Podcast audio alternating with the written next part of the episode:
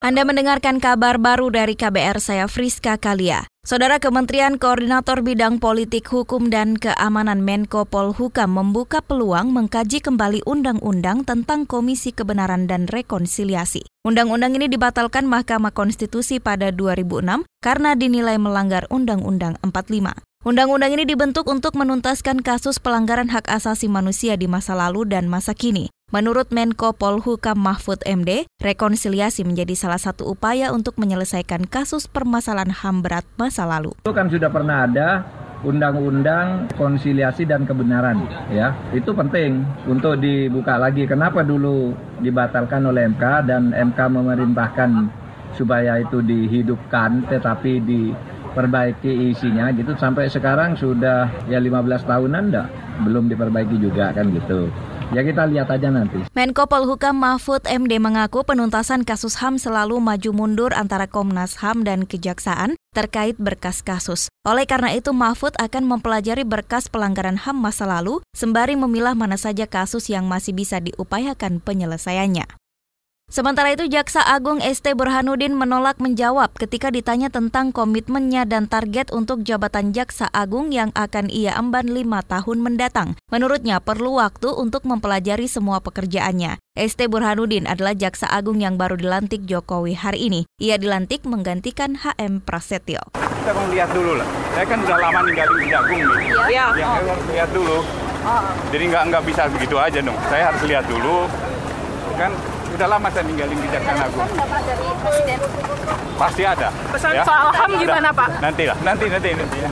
Jaksa Agung Burhanuddin merupakan adik dari politikus PDI Perjuangan TB Hasanuddin. Saat memperkenalkan Burhanuddin, Presiden Jokowi menyebut tugas Jaksa Agung menjaga independensi hukum, menegakkan supremasi hukum, serta membangun manajemen penanganan keluhan publik.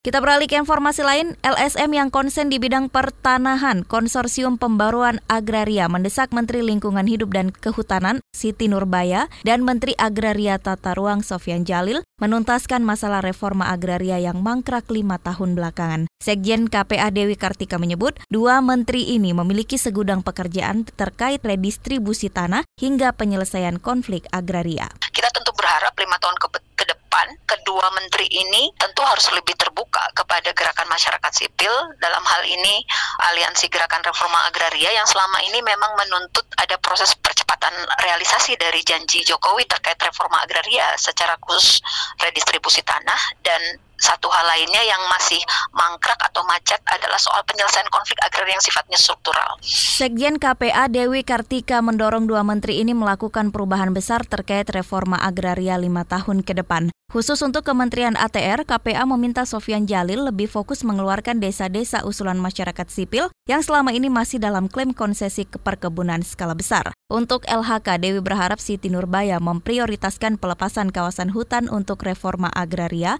yang sebelumnya dijanjikan seluas 4,1 juta hektar, sebab capaiannya baru kurang dari satu persen.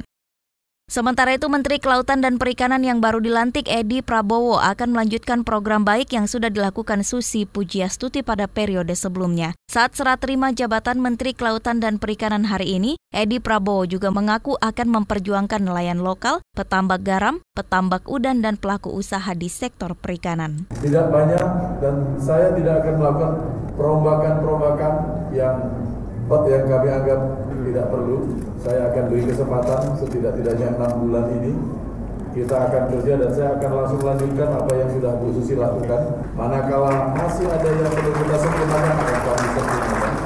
Wakil Ketua Umum Partai Gerindra itu juga akan mengisi jabatan kosong di Kementerian Kelautan dan Perikanan sembari berkonsultasi dengan pejabat eselon di kementerian itu. Presiden Joko Widodo menunjuk politisi Partai Gerindra Edi Prabowo menggantikan Susi Pujiastuti di jabatan Menteri Kelautan dan Perikanan pada Kabinet Indonesia Maju.